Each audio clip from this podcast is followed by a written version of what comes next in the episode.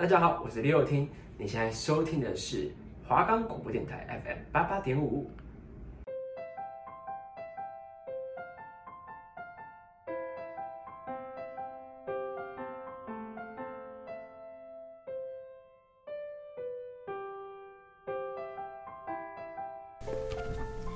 想知道距离和现实有什么不一样吗？想在这烦躁的日子里逃离三十分钟吗？想透过影集思考人生吗？Hello，大家好，我是爱丽丝，我是兔兔，欢迎收听今天的节目。各国影集都想了解吗？那就跟着我们一起逃离现实吧。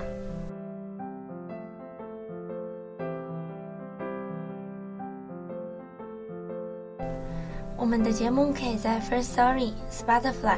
Apple Podcasts、Google Podcasts、Pocket Casts、Sound Player，还有 KKBox 等平台上收听，搜寻华冈电台就可以听到我们的节目喽。我们今天要讲述的是由哥伦比亚广播公司于二零零五年开始播出的美国犯罪电视剧《犯罪心理》。那它主要讲述的是一支隶属于 FBI 行为部门下的心理侧写团队队伍所经历的各式各样犯罪行为。那这部剧与其他罪案剧的不同之处在于，它并不注重于犯罪本身，而是主要依靠名为罪犯侧写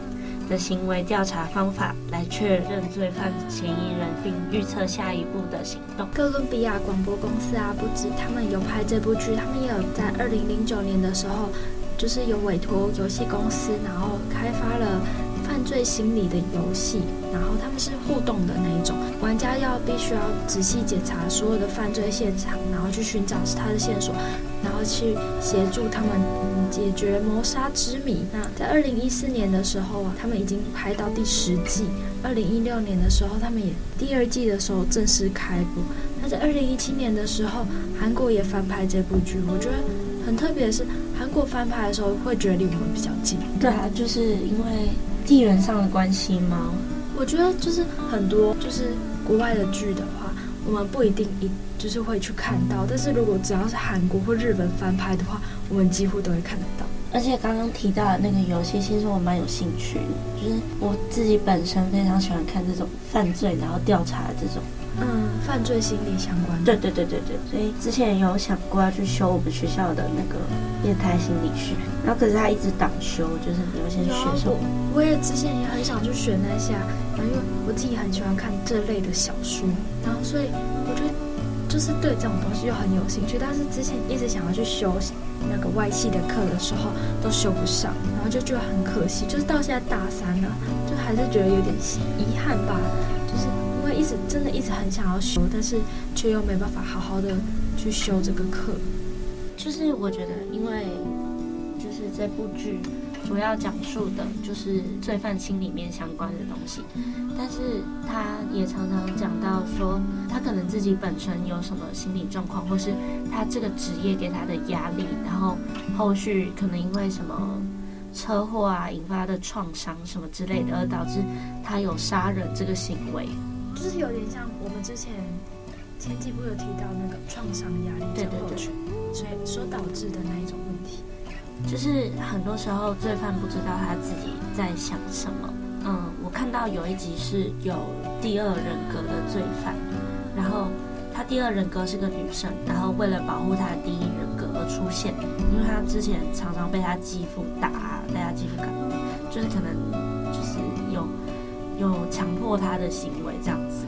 然后他的第二人格就为了出来保护他，而去杀掉一些对他有威胁的人。对对对，就是他第二人格可能觉得说，哦，这个人对他有威胁，就他就会跑出来，然后就是去跟他的第一人就保护他这样子啊。我觉得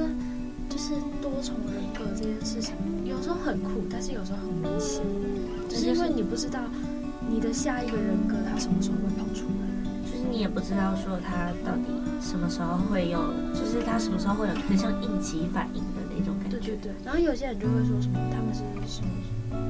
像是什么守护灵、守护天使之类的。但是有时候我会觉得说，其实这种多重人格的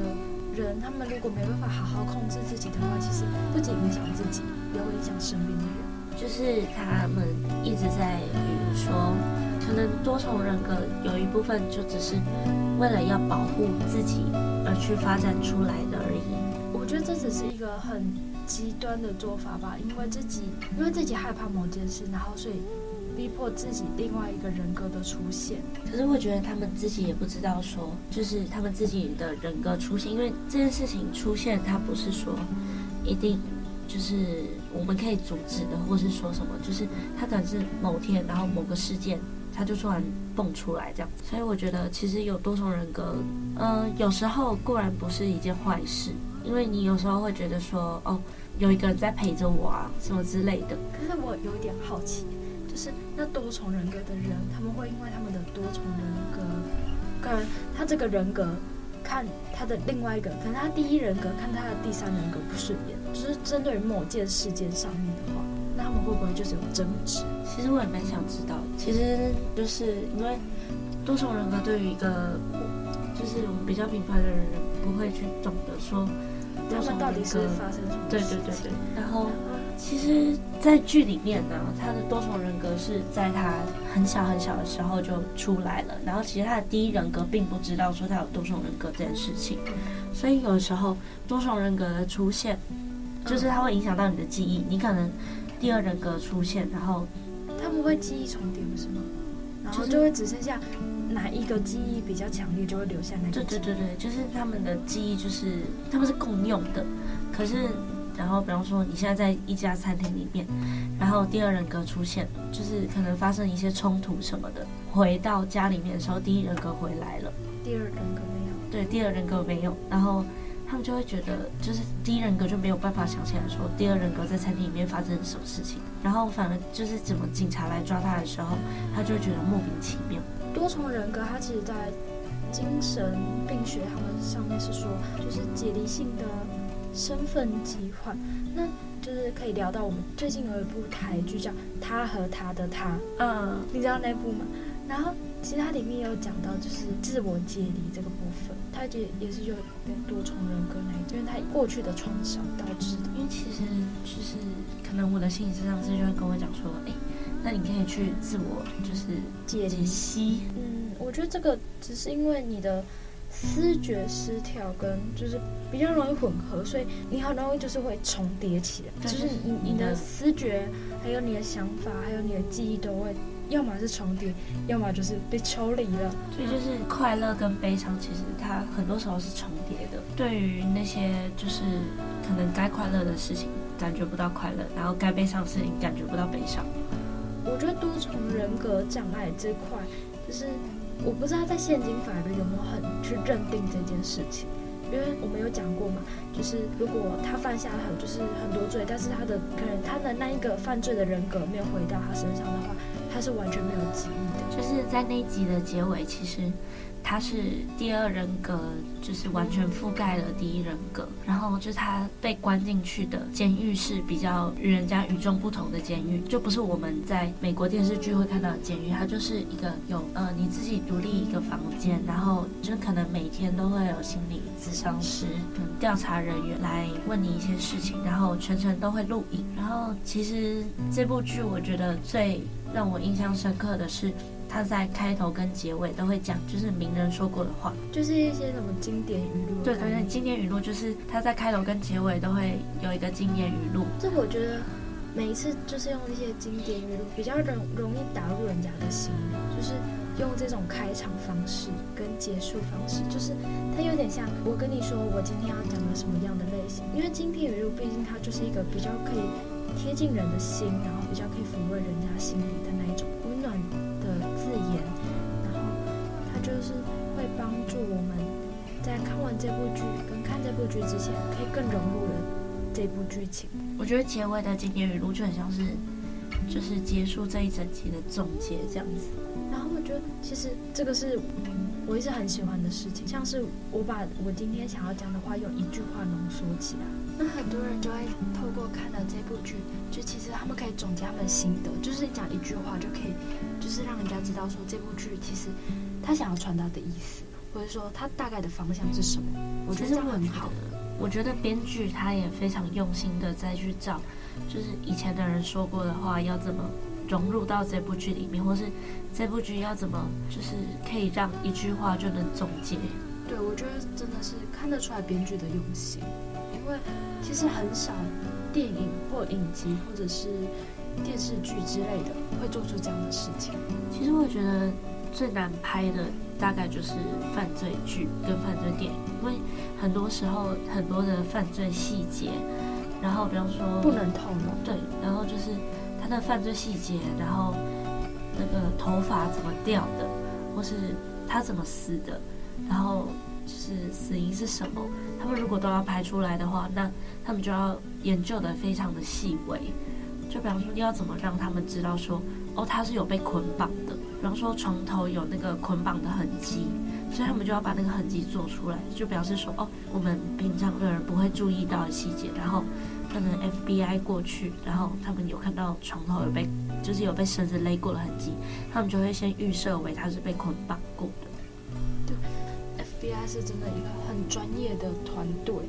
就是因为其实很多美剧都会动用到 FBI 这个部门吧。嗯、我觉得，因为就是包括像是我们在看一些什么变形金刚啊，然后还有一些什么特派的任务之类的，他们都会有，就是会有 FBI 的戏嘛。但是我不太知道为什么变形金刚需要有啊？可能是因为他是外星人吧。你就是觉得说变形金刚。维持秩序就会 FBI 出现这样。对对对，那其实，在那部剧的话，我觉得他有点多余吧。就他又打不过变形金刚，他他就是能当一个什么 leader，因为没有人要去听他的话。就是美国联邦调查，就是像我们这种，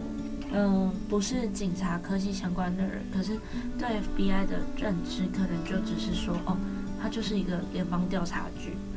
然后他很厉害啊，在美国，然后比警察更高阶。对对对对对。就比我们一般的警察更高阶，因为他是管整个美国的，然后他们资讯都可以流通，然后什么他们的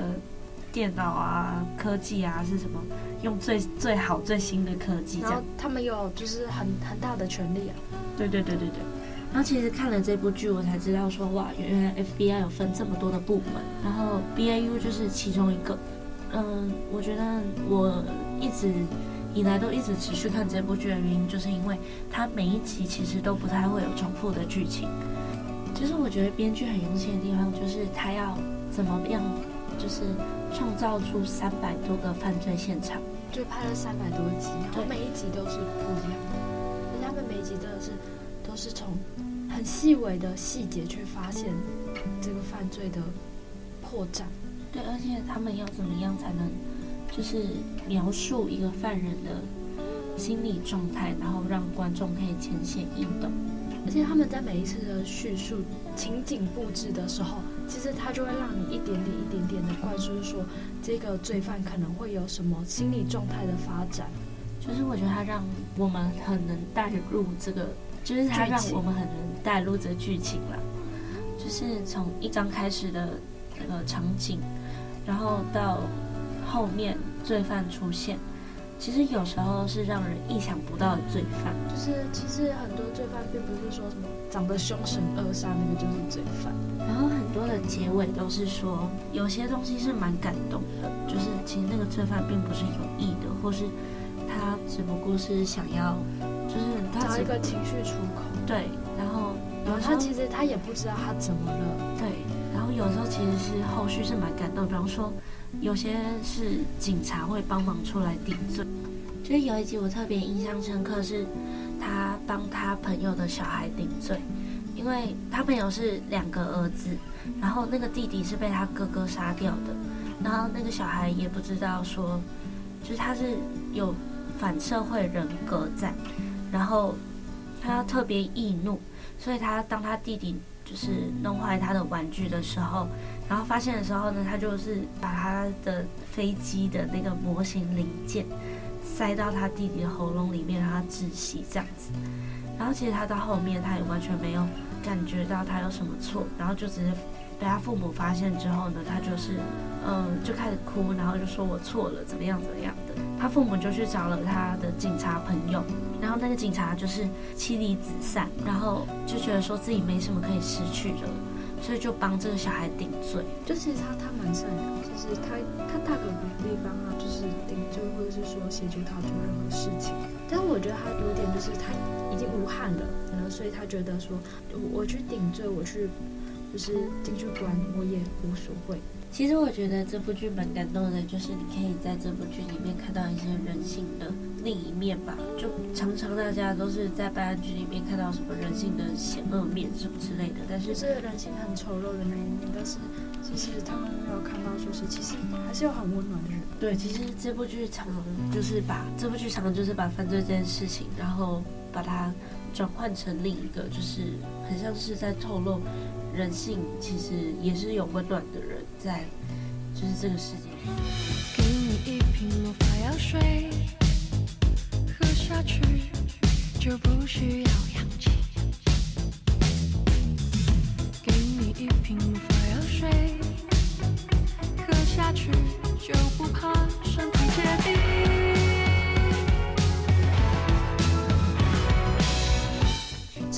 九六零年代末期，北美地区接连发生很多就是连环的凶杀案。其实到八零年代的时候，这个就是数据变得更高，甚至达到就是美国最高峰。为什么就是美国会发生那么多的就是杀人案，或者是说有那种犯罪心理的那些杀人凶手？是因为他们在。第二次世界大战之后，就是因为这场残酷的战争，因为他们不是有去就是参战吗？二战的时候，所以会导致很多人都会有那种阴影吧。我记得他们很多像是什么大战争啊，第一次世界大战或者是什么，就是反正就是有经历过战争的人，他们都会有这种创伤、创伤压力症候群。就是其实，在台湾，就是像是说什么，呃，之前。之前那个普悠玛号的时候，那那个事件不是也很多民众还有搜救人员罹患上 PTSD？嗯，对，我觉得这其实蛮容易影响一个人的心态发展，还有心理层面的问题。但其实连环杀人凶手这个称呼啊，就是是因为那些人他们因为沉迷于。连环杀人这个凶杀案，所以会形成一个雪球效应，就是这个这个事情会越滚越大，越滚越大，然后导致说，其实他们在二战之后，他们的连环杀人的这件事情其实是逐年上升的，而且加上他们不是就是有开放他们可以使用就是枪械这件事情，其实这件事情会造成他们触发率更高。我觉得很多。就是犯人都是二战或二战过后的孩子嘛，因为其实他们经历二战，然后就有心理创伤。那当然，就是他把心理压力带回来给他们的孩子，所以他们就会连续这样一直下去，一直下去，一直下去。对，其实他们在二战的时候，他们就是他们也不愿意去，但是他们不得不去，然后在那个就是战场上被蹂躏得非常不堪，所以导致说他们其实在回来之后，有的有。小孩的人，他们会其实也会造成小孩的心理上的发展有问题。其实就是像是有些战场上回来的人，他们就会说，战场上比我们想的跟认知的还要恶毒跟野蛮。就像是这前阵子就是年初的时候发生的，就是乌俄战争，就是其实我觉得很影响到每一个居民的心理层面吧，因为他们也不知道说。为什么突然这样？而且美国不像是我们，就是像我们健保这种便利，他们治疗的一些，就是可能治疗心理疾病，然后智商什么的，都要花费很多很多钱，然后他们的贫富差距其实很大。对，其实也不能说什么白人黑人的那种种族问题，但是其实尤其像是有些黑人就是也蛮有钱，但是。有些白人也会很穷的那种，所以其实不是说每一个家庭都可以有办法负担得起这种治疗的经费，然后还有他们的时间上也可能不允许。其实这个治疗都是一个长时间的治疗，其实蛮耗损自己的意意志力的吧，就是还有那个精神，就是你有一个治疗的压力在，而且。你有时候会觉得说，你治疗了这么长时间，然后你都没有一个效果的话，你也会觉得心里很受挫。对，是连续杀人啊、校园枪击、大屠杀之类的，就是我们不是都有时候可以在新闻看到说什么，他们有罪犯在就是星期日做礼拜的时候冲到教堂，然后做就是大规模杀人这种事情，我们可能会有点置身事外的那种感觉，但是其实这些犯罪的事件都很深刻的烙印在美国人的生活中。那其实影响他们最大的原因是在。就是二战之后，然后美国有那种独立战争时期，然后他们又碰上他们想要就是崇尚自由，所以他们其实那时候自由主义正在启蒙，那他们其实订立很多宪法去保障他们每一个人的自由，包括信仰、出版、集会，还有示威游行这些自由。更让人家知道的是，其实美国是。就是有那种可以合法携带武器的自由权，虽然说这个每一个州都不一样，但是然后其实会因为太过于自由而导致他们其实已经逐渐扭曲了一开始定定这一份宪法的初衷是什么，所以会导致说他们其实发生了很多什么连续杀人之类的东西。FBI 的行为科学小组曾经发表一个报告，就是其实是。没有单一的理由或是因素导致连连环杀手的形成，而且相反的，那是因为众多的因素。虽然说这应该要去探讨他们是个人行为，但是其实大环境下的影响也是不可避免的。就像是前面说的，因为他们的贫富差距很大，所以嗯，很有钱的人很有钱，很穷的人很穷，所以医疗费对于他们穷人来讲，就是常常都是一些。没有办法负担的一些压力，这样子。而且其实很多会导致他们就是想要做出杀人这个行为，其实很多的因素都是因为霸凌开始的。就是不管是肤色，或者是家庭在社会上的地位，然后还有家里的财力状况，其实都会成为他们被霸凌的原因。然后就其实霸凌在美国是非常常见的一件事情。就像是我们常看的什么美国青春校园剧啊，什么之类的，其实里面都会讲述到霸凌这件事。对，其实嗯，不要说肤色好了，假如他们是同一个肤色，但是他们也会因为就是可能成绩或者是家庭的，就是给的教育方式之类的，然后还有父母的娇生惯养，都会影响他们，就是想要去霸凌别人的动机。就是他们的家庭因素吧，我觉得就是美国其实是有很多种族的人，很多元的家庭组成下来的，所以其实每个家庭的教育方式都不太一样，就不像是华人社会这样子，就是都是以一个非常严格的风气，就不只说是哪一个国家哪一个家庭，就是亚洲方面黄种人大。就是有，就是说一是一，然后该怎么做就怎么做，不能忤逆的那一种。就是就是从小的教育都是差不多的，就是父母长辈他们说一是一，说二是二，我们不能去忤逆他们。但是美国他们就是处于一个开放式的教育。对，所以我觉得啊，失效的家庭就是造成他们有先天不良的开始，是因为家庭，所以他们才导致说他们后续的嗯、呃、成长发展。都会影响很大。其实，在台湾社会，其实也还是会有这样的事件发生。那你觉得我们该如何去避免？因为其实我们现在也大学了嘛，大学就遇到很多形形色色、然后不一样的人，就常常会讲说，其实形形色色的人很多，但他们都可以影响你。但我觉得，嗯、呃，能够影响你自己的人只有你自己，因为你可以选择你要做什么，或是你可以选择说你要跟哪些人交朋友。大学就是一个开放式的校园，那你可能没办法避免说，可能你的旁边的人会不会坐着是一个，就是有这种精神失调的人，你要，就是你会觉得你要怎么保护你自己？我觉得，嗯，精神失调的人，他们其实不是他们自己想要的嘛，所以我就会觉得说。那我还是愿意跟他交朋友，可是如果在他情况很不好的时候，我可能就会呃通知就是智商中心的老师之类的嘛。因为其实我有想过说，就是因为之前不是有一段时间，然后国外就有很多那种就是冲进校园然后随机杀人，嗯、其实，在台湾也有这样的事情发生。但就是我觉得校园安全这件事情很重要，但是在上大学之前都可以去做好，就是这种校园安全为安的这这个方面。但上了大学之后就真的不行。上大学之后就是，就是要自己好好保护自己的那种。而且因为尤其是我们学校的校门是开放的，就是就是我们学校其实一直没有明定个什么校门。对，而且只要是阳明山天气好的话，他们就会很多人来赏花来干嘛？就是我们的校景好像不是那么多。其实他他就是偶尔你会看到他骑机车在学校学，但我们学校其实就是学生人口数很高，然后很密集，所以其实如果真的发生这种什么大规模杀人事件的话，真的很可怕。而且学校也没有办法很及时的通知到，就是每一个学生，而且也没办法通知到什么警政单位，因为他们如果真的要派人力的话，其实，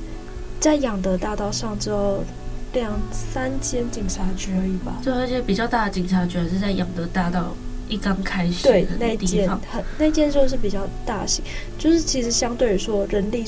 上面的派遣是不足的。而且我们学校又不是像其他学校在一个交通特别便利的地方，所以学生要逃跑其实是很难的。对，其实我们主要道路就只有两，就是要么就是往山上，然后从北头或者是后山下去，然后不然就是走阳德大道而已。其实我们的选择并不多，而且就就是我觉得学校的吧，校园维安的这块，我觉得没有做得很好。因为其实你有发现吗？晚上的学校的光线都是黄黄的，然后如果加上，因为我们不是就会有雾气重的时候，然后所以就会导致那种视线更不佳。而且我们学校其实路灯并不多，有有几段路是没有路灯的，然后不然就是那个路灯距离有点远。对，然后其实很暗，然后晚上又会有很多人来看夜景。对，其实有时候我蛮害怕，就是晚上一个人出门，就是走在学校外面的那条街，就是还好；走在仰德大道那边还好，可是走在校园里面就会蛮可怕的，因为学校学餐里面的超商其实是没有开的，所以我们就要徒步走过整个校园。然后才能到美食街去觅食。但是我觉得走校园还好，从校园走到美食街这段路是还好。但主要是我们这些，如果像是如果好，我想要吃美食街哪一个店家的话，我们要穿过就是外面那一条就是车子在开的那一条，就是可以开往后山那一条路。其实那那一段就是几乎是算是没有路灯的状态，而且那一段其实没有什么人，对，而且很暗。下一集我们要讲的是鬼怪，对，我们期待很久，而且我们这个排程也很早就排出来了。希望大家在这个寒冷的冬天可以有一个自己的守护者。对，希望大家都能相信，在这个世界上有一个人奔你而来哦。呃，期待集体逃离现实最后一集。今天爱丽丝和兔兔的节目告一段落，谢谢大家的收听。下周二下午三点再和我们一起逃离现实吧，我们不见不散。